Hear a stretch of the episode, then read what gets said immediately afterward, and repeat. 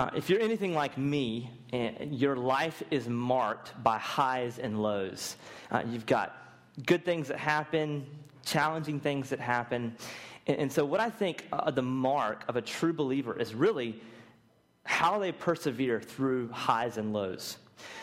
What you see, and this is what we're going to talk about. We're going to talk about how the gospel transcends highs and lows. And so what you see in this church that Paul's talking to in Philippians, he's talking to a church that has historically had marks of highs and lows. This is a maturing group of people that love Christ. They know the gospel, they know what Christ has done on the cross, and they are living it out in their in the city, in their lives, and man, they're doing life together. But what you see is there's constantly, even though they're maturing, you see this constant war that kind of keeps kind of creeping in. And so let me just give you an example of, of a few things that we see here in Philippians four. Right before this comes up, in chapter one, here's what happens. You have Paul, who's this amazing teacher. He starts this church. He's teaching them the gospel. And then he leaves. He gets imprisoned. He's, he's bold in his faith. He, he would do things like get baptized publicly and, and baptize others publicly. And that caused a stir.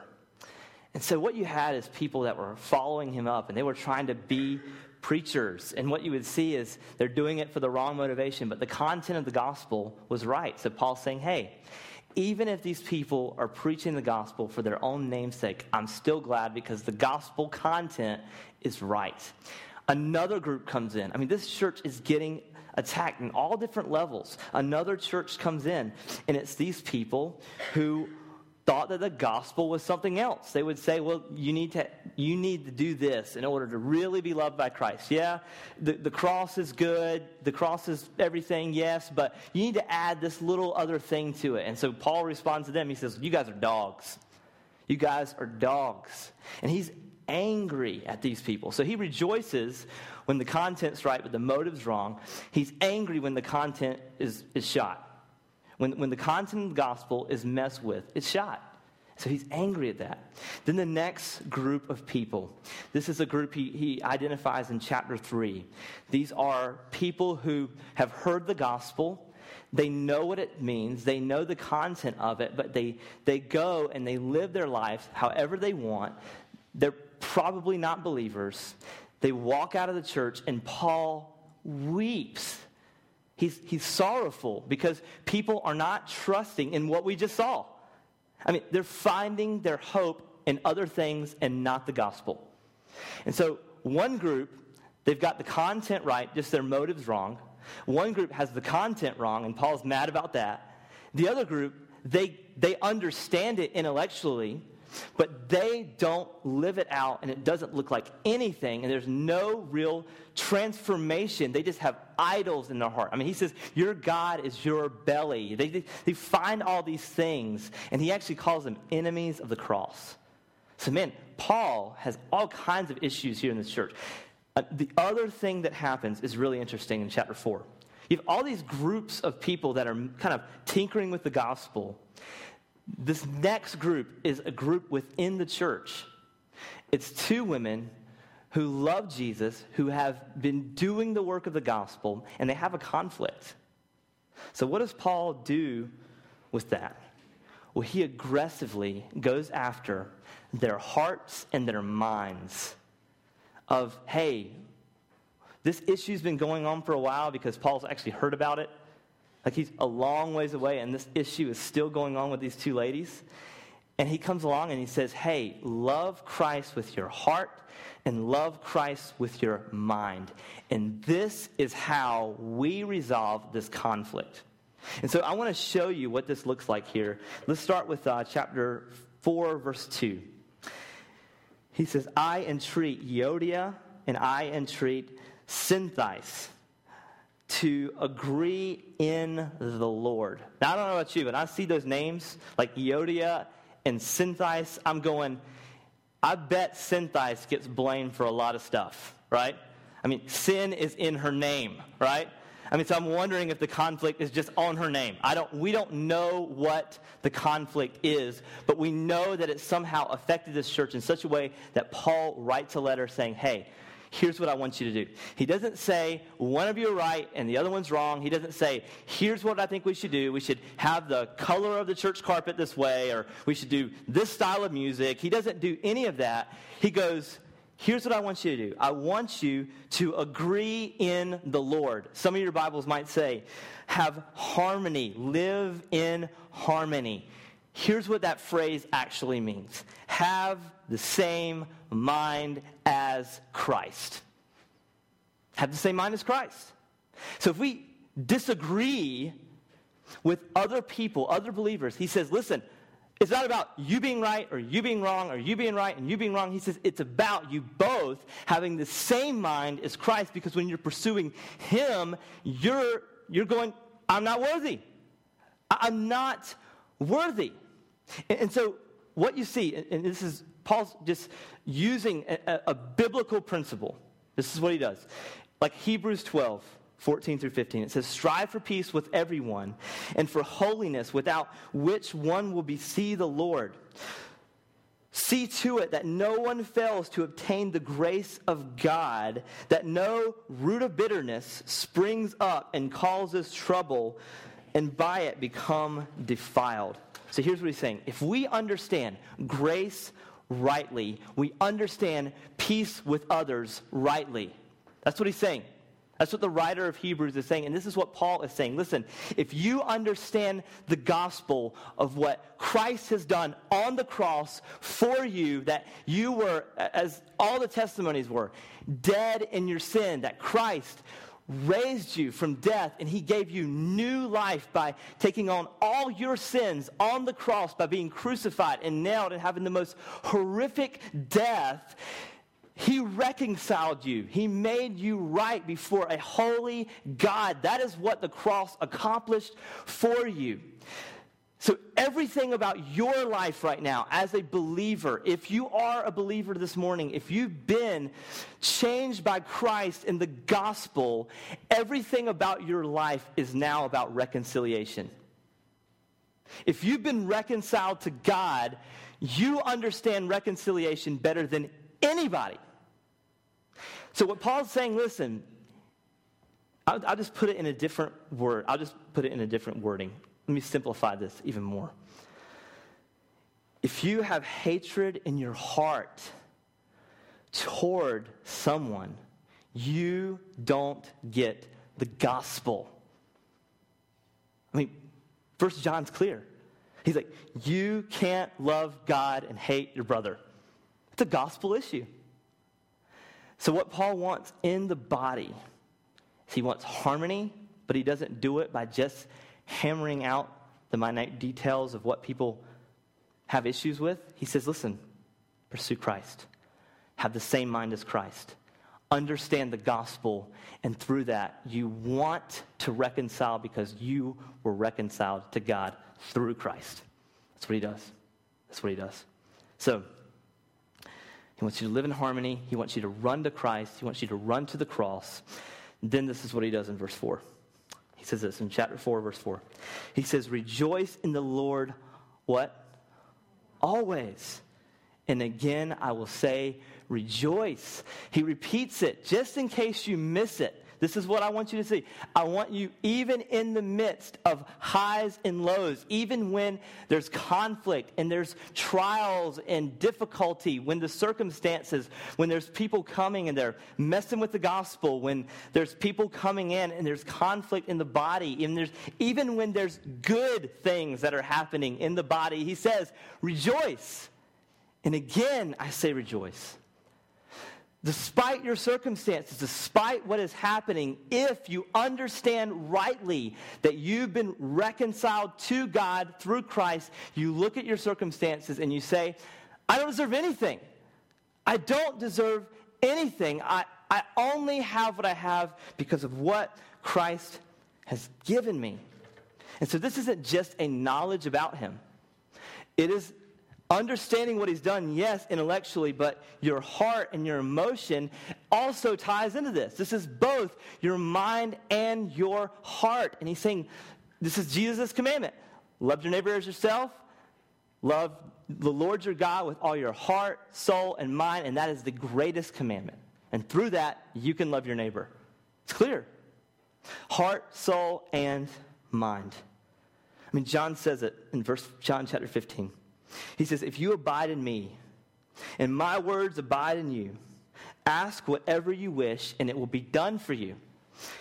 Go down to eleven. He says, these things I have spoken to you that your joy may be in you and, and that your joy may be full. So he's like, words may, you may abide in my word. You may abide in my commandments. You may abide in my love. And through that, you can rejoice. So if you want to know, how do I rejoice in difficult circumstances and challenges? Abide in his word, his truth. Abide in his commandments, what he tells us to do to obey him.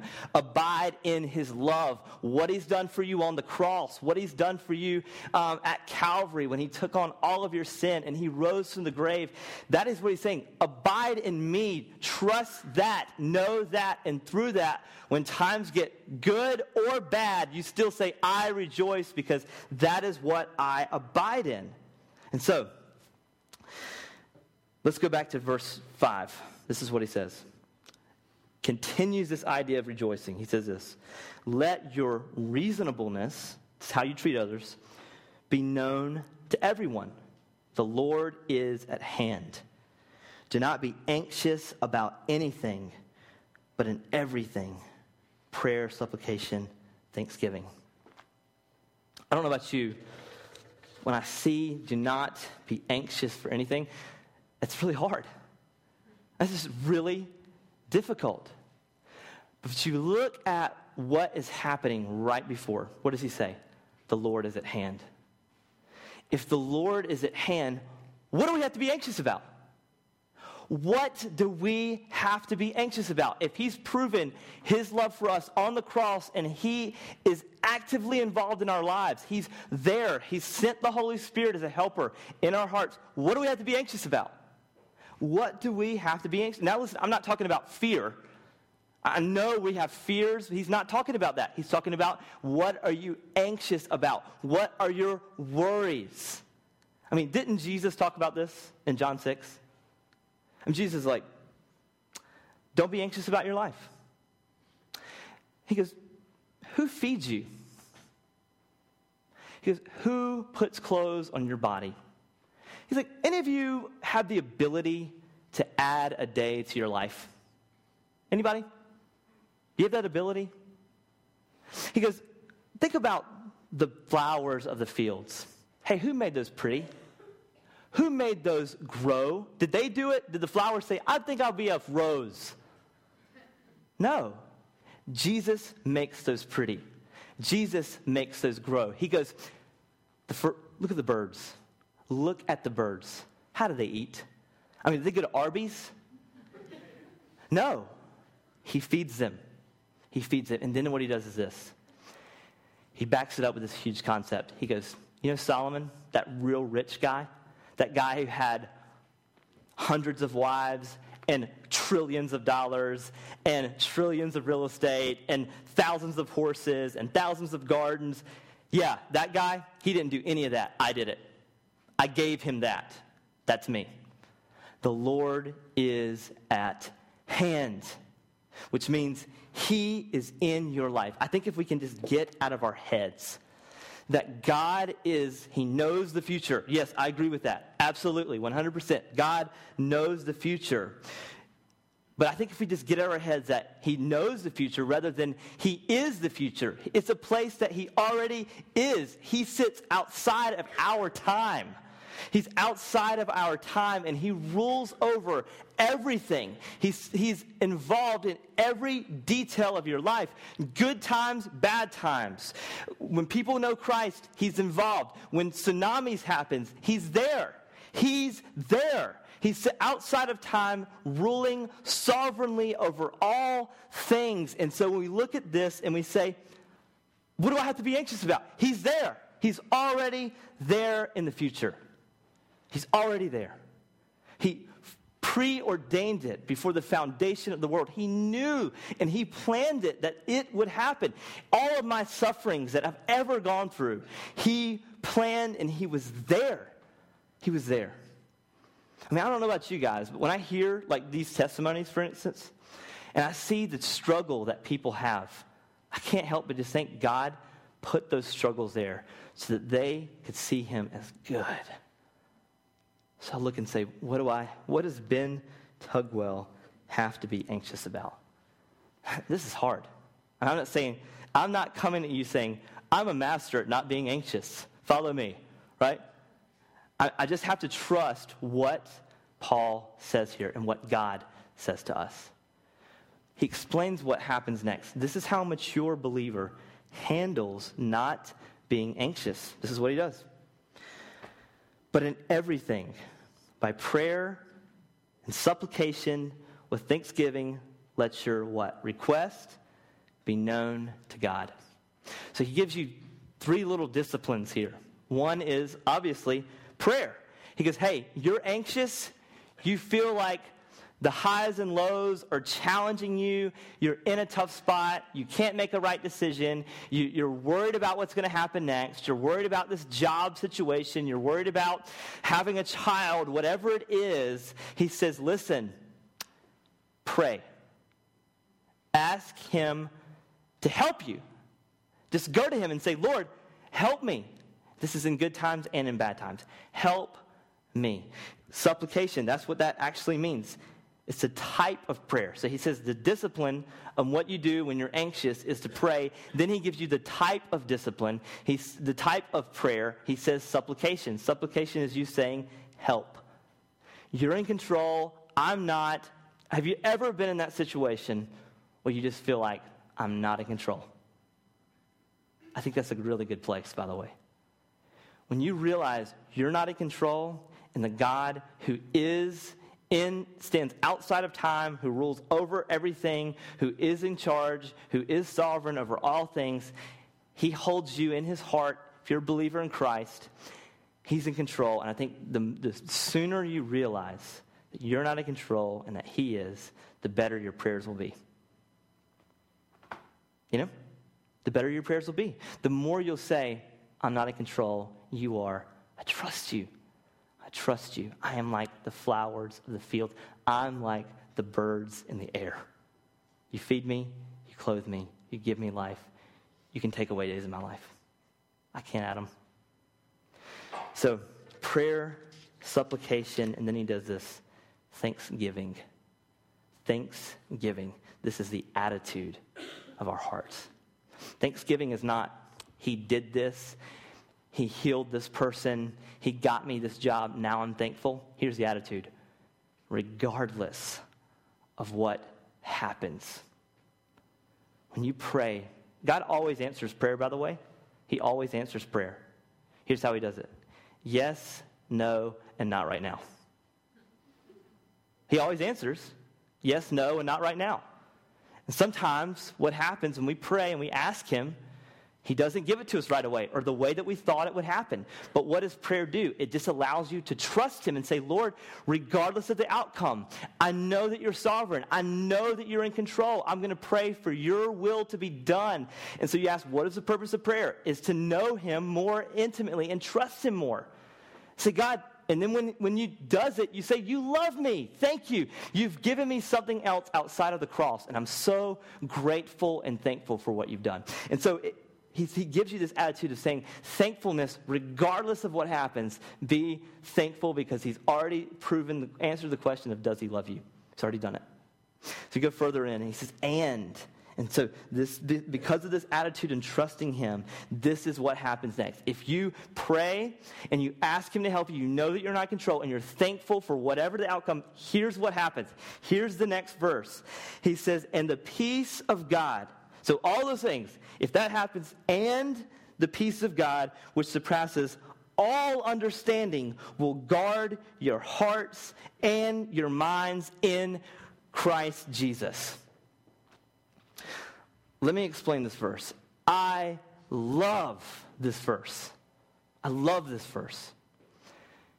I'm going to tell you what it does mean, but I, I want to first tell you what it doesn't mean, okay? Many have done this. Most of the time we hear this verse, it's about a decision making. It's about, do I buy an Xbox three sixty or a PlayStation two? I'm going to pray, I'm going to give supplication, I'm going to give thanksgiving, whatever the answer is. And you say, well, I just have a peace about a PlayStation two. And because of that peace, I'm going to make my decision. You say, should I buy an Accord or should I buy a Camry? I'm going to ask God and I'm going to let him give me peace. I'll make my decision based on peace. Can I just submit to you that that is probably not what this verse is about? Can I just submit to you that it's probably not even about decision making? If you look at all of Philippians, what do you see? Do you see decision making or do you see perseverance? How God is going to get you through. I mean, let me just quote you just some verses in Philippians.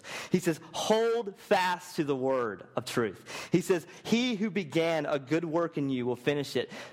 He says, run the race so that you might receive the prize. He says, he talks consistently about this day of Christ that's coming. He talks consistently about our citizenship being in heaven. What is this book about? Is it about decision making or is it about perseverance? It's about perseverance. It's about how Christ, who began a good work in you through the cross, you trusting him, he will finish it. He will get through it. He will. Even when you're in the hot seat, even when you're in the fire, he will get you through it. That's what this whole book is about. It's about, because of that, you have joy. You respond with gratitude. And so it's not, do I buy Xbox or do I, do I buy a, three, a PlayStation three? I, oh, he's giving me peace. We can't make decisions just on peace. We just can't. Here's, let me give you an example. When I was doing a church planting internship in Atlanta, Georgia, we had no money. My wife was pregnant. And just, I mean, there's nothing you can do about that, by the way. All right? You cannot reverse that thing. All right? It's going to happen. She gets pregnant, and we're like, well, okay, you know, this is what, you, you know, flower of the field, God. That's what I am. And then nine months comes. Let me tell you, when that ninth month came, you want to say, did you have peace? No. No. So if it was about peace, about our decision making, about peace, I could say, well, I don't have peace about this kid coming. I'm packing my bags. I'm rolling out, right? Our decision-making is not about peace. Our decision-making is about trusting God with everything. Do I go to Africa? Do I go to Belize? Trust God. Make the decision. It's not about peace. It's not about peace. He says, peace of God that passes all understanding. You rest and know whatever the outcome, I'm going to trust you. That's the peace that I rest on. That's what I want to know of the cross of Christ, what he's accomplished for me. That is where I find my peace. That's where I find it. I'll never forget. Um, when, I, when we brought Scott on as the second elder of our church, second pastor of our church, we interviewed him in a video, and I asked him, you know, hey, man, your life has, has been had some interesting highs and lows. You've had some suffering happen. I mean, I think Scott and Anna's first house, the, the roof blew off, you know? And they've been in Poland and cold countries and dealing with language issues. And so they move here just trusting God, not, not just being goofy about it, but trusting God. No job. No job. He comes here. He comes to Integrity. God's just doing amazing things in his family's life, brought them to a church that would would love them and take care of them, that teaches Scripture, that loves Scripture, that loves Jesus. Just a few months after we're going through the elder process, he finds out his wife has cancer. And I asked him, I said, man, tell us about that. How has that affected your life? He said, Ben, you know, I have to trust and know Does God love me? Yes. He's proven that on the cross. When he died on the cross for me, when he gave his life for me, I trusted him because I know that he loves me. He's already answered that question. And I have to trust that the God who sent his one and only son, who gave his life for me, that he planned this to happen to my wife. And I got to trust him. I got to know that he's sovereign and good. That's the peace that passes all understanding. That's the peace that passes all understanding. It's trusting in the gospel and being hopeful that you are in control of my life.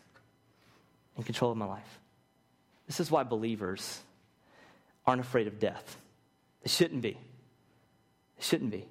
And unbelievers, people that don't know Christ, are going, I hope I don't die tomorrow, right? I hope I don't, something doesn't, you know, happen to my kids, right? But a believer who gets it, they say, whatever, whatever happens, I know you're in control. I mean, I think somewhere in the Bible we see to live as Christ and to die as gain. I mean, I think that's somewhere, right? Where have we seen that? Yeah, it's trusting him, knowing that he's in control. So he's going to show you how the emotive state coincides with your mind. So you can't separate these things out. You cannot separate these things out. He goes from this idea of you trusting God, and he's like, it's not about you just feeling this emotion. He goes into more details. And so I think what we've done in the church, you've created two groups of people. One group of people, they're all about emotions. It's just, let's just love Jesus. Let's just not worry about the doctrine. Let's not worry about the deep things of God. Let's just love Christ. So there's one group. The other group is just like, let's know sound doctrine. Let's know the deep things. Let's know the heavy, weighty things. And, and what that happens is this. You create two groups that kind of are against each other.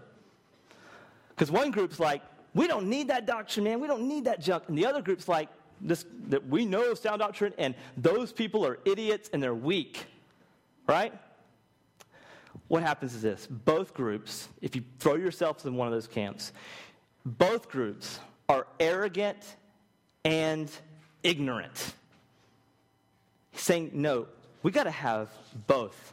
God loves an innocent and beautiful heart that loves him completely, but you ought to love him rightly as well. You ought to love him rightly. And that's what Paul wants to see in this body. It's not just loving with your emotions, it's loving with your mind. That's what he talks about here. He says, "And the peace of God which passes all understanding will guard your hearts and your what? Your mind in Christ Jesus." Let me just give you an example. If, if you don't think that loving God rightly matters, it absolutely does. My son today, he's waiting for me to get home. And my wife is not feeling well today, so he's at home with her. He knows, like, what we do. We have a Friday fortnight where I go into my office, I get sheets out on our, from our beds, and I put them in my office, and we make a fort, and we sleep in it. And he thinks that is, it is, ama- I'm a, I'm a rock star that week. He cannot wait. And so I have not had Friday fortnight in a while. So we're having Sunday fortnight. And he loves it because he loves it because he knows that there's things that I am going to do differently than every other night. He knows Daddy's going to, I'm going to stay up later, right? I'm go- we're going to eat popcorn until we almost throw up, right? We're going to watch movies that are probably a little bit more, you know, action, you know, minded, you know? And so he knows that that's going to happen. But suppose I get home and say, hey, buddy, you know, let's just, um, Let's just sleep on the, on the couch. Let's eat some rutabagas, you know? Let's watch movies about gorillas. My son is scared to death of gorillas. What he would do in that moment is this. I think someone has taken over my dad's body, and he's now come here.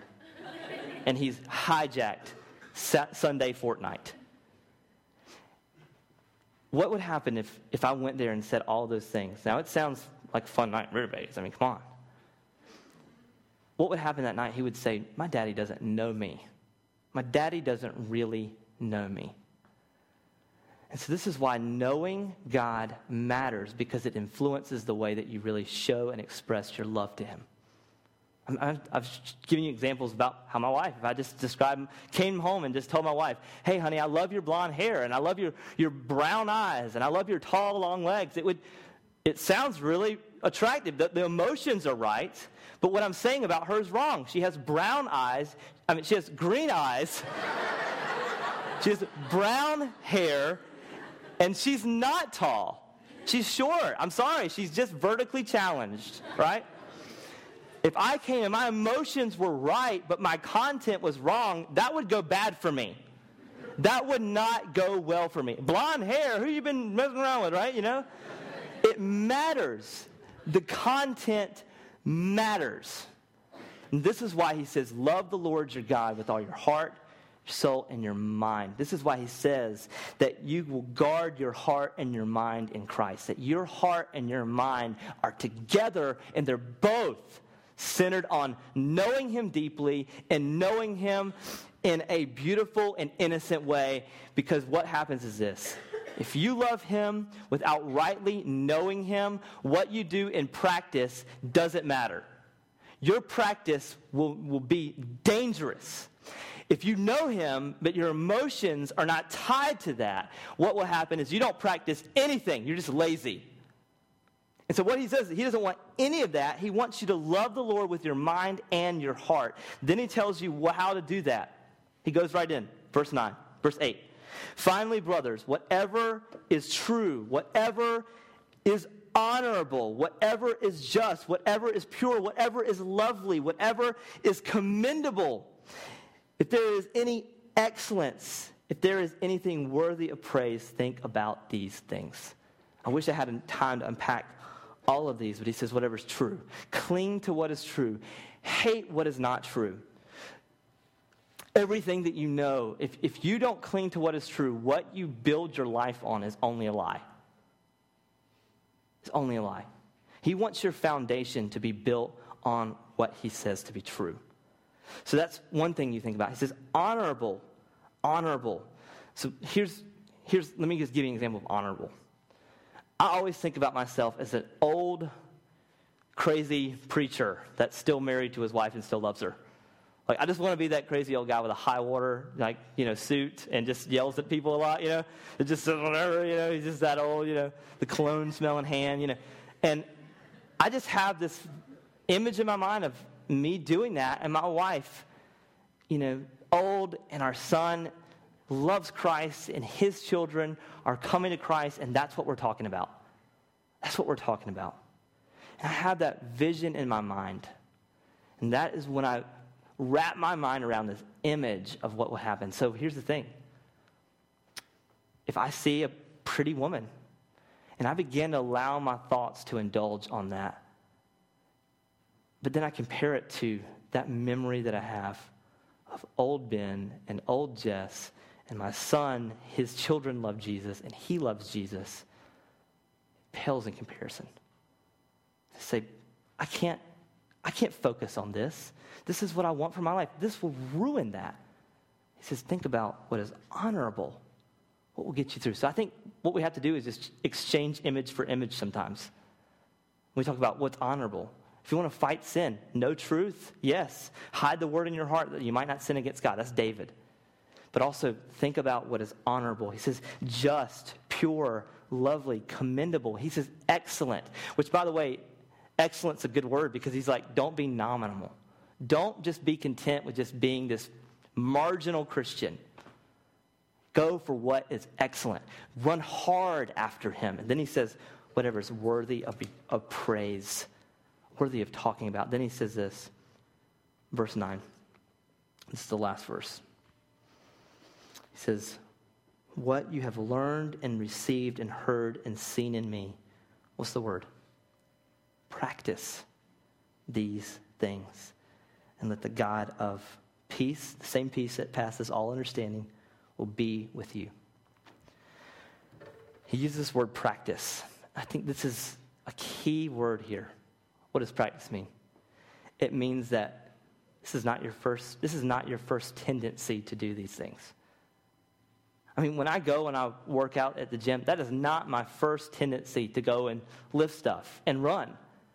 That's insane. Like, that is not my first tendency. It's like, I want to run today. But if I want to be in shape, I have to do that. I have to fight what is not my normal tendency, not my first tendency. And so, is it your first tendency to rejoice in all things? If you say that, you're probably not telling the truth, all right? It's not my first tendency to, to rejoice in all things first. It's not. I mean, when something difficult happens to me, I'm like, no, you know, I get frustrated. God, what are you doing? What, what did you do that for me for? Why did you do that? That's my first tendency. But he says, practice these things. That means I have to go against what my first tendency would be. If I really understand the gospel, then I say, oh, wait a minute. You died for me. You did that for me, so I know you love me. I have to trust you in this. And so practice these things. When I when I when he says lay all anxiety down, it's not my first tendency, but I have to practice these things. Think about what is true. I mean, Romans twelve, he says, be transformed by the renewing of your mind.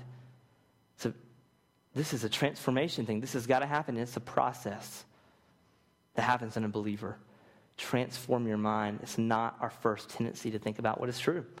It's not. I mean, when you are tempted in some way, you there's something about it. Your first tendency is like, I want to go after that. That looks attractive. I'm going to pursue that. Practice these things. Put on what is true. Is it your first tendency to think about what's honorable or what's lovely or what's praiseworthy? When someone pulls out in front of me in the car, I mean, I, my first tendency is not like, oh, God's in control of that. He totally made that happen. To test me today, to test my faith and trust in him. That's not my first tendency. My first tendency is death, right?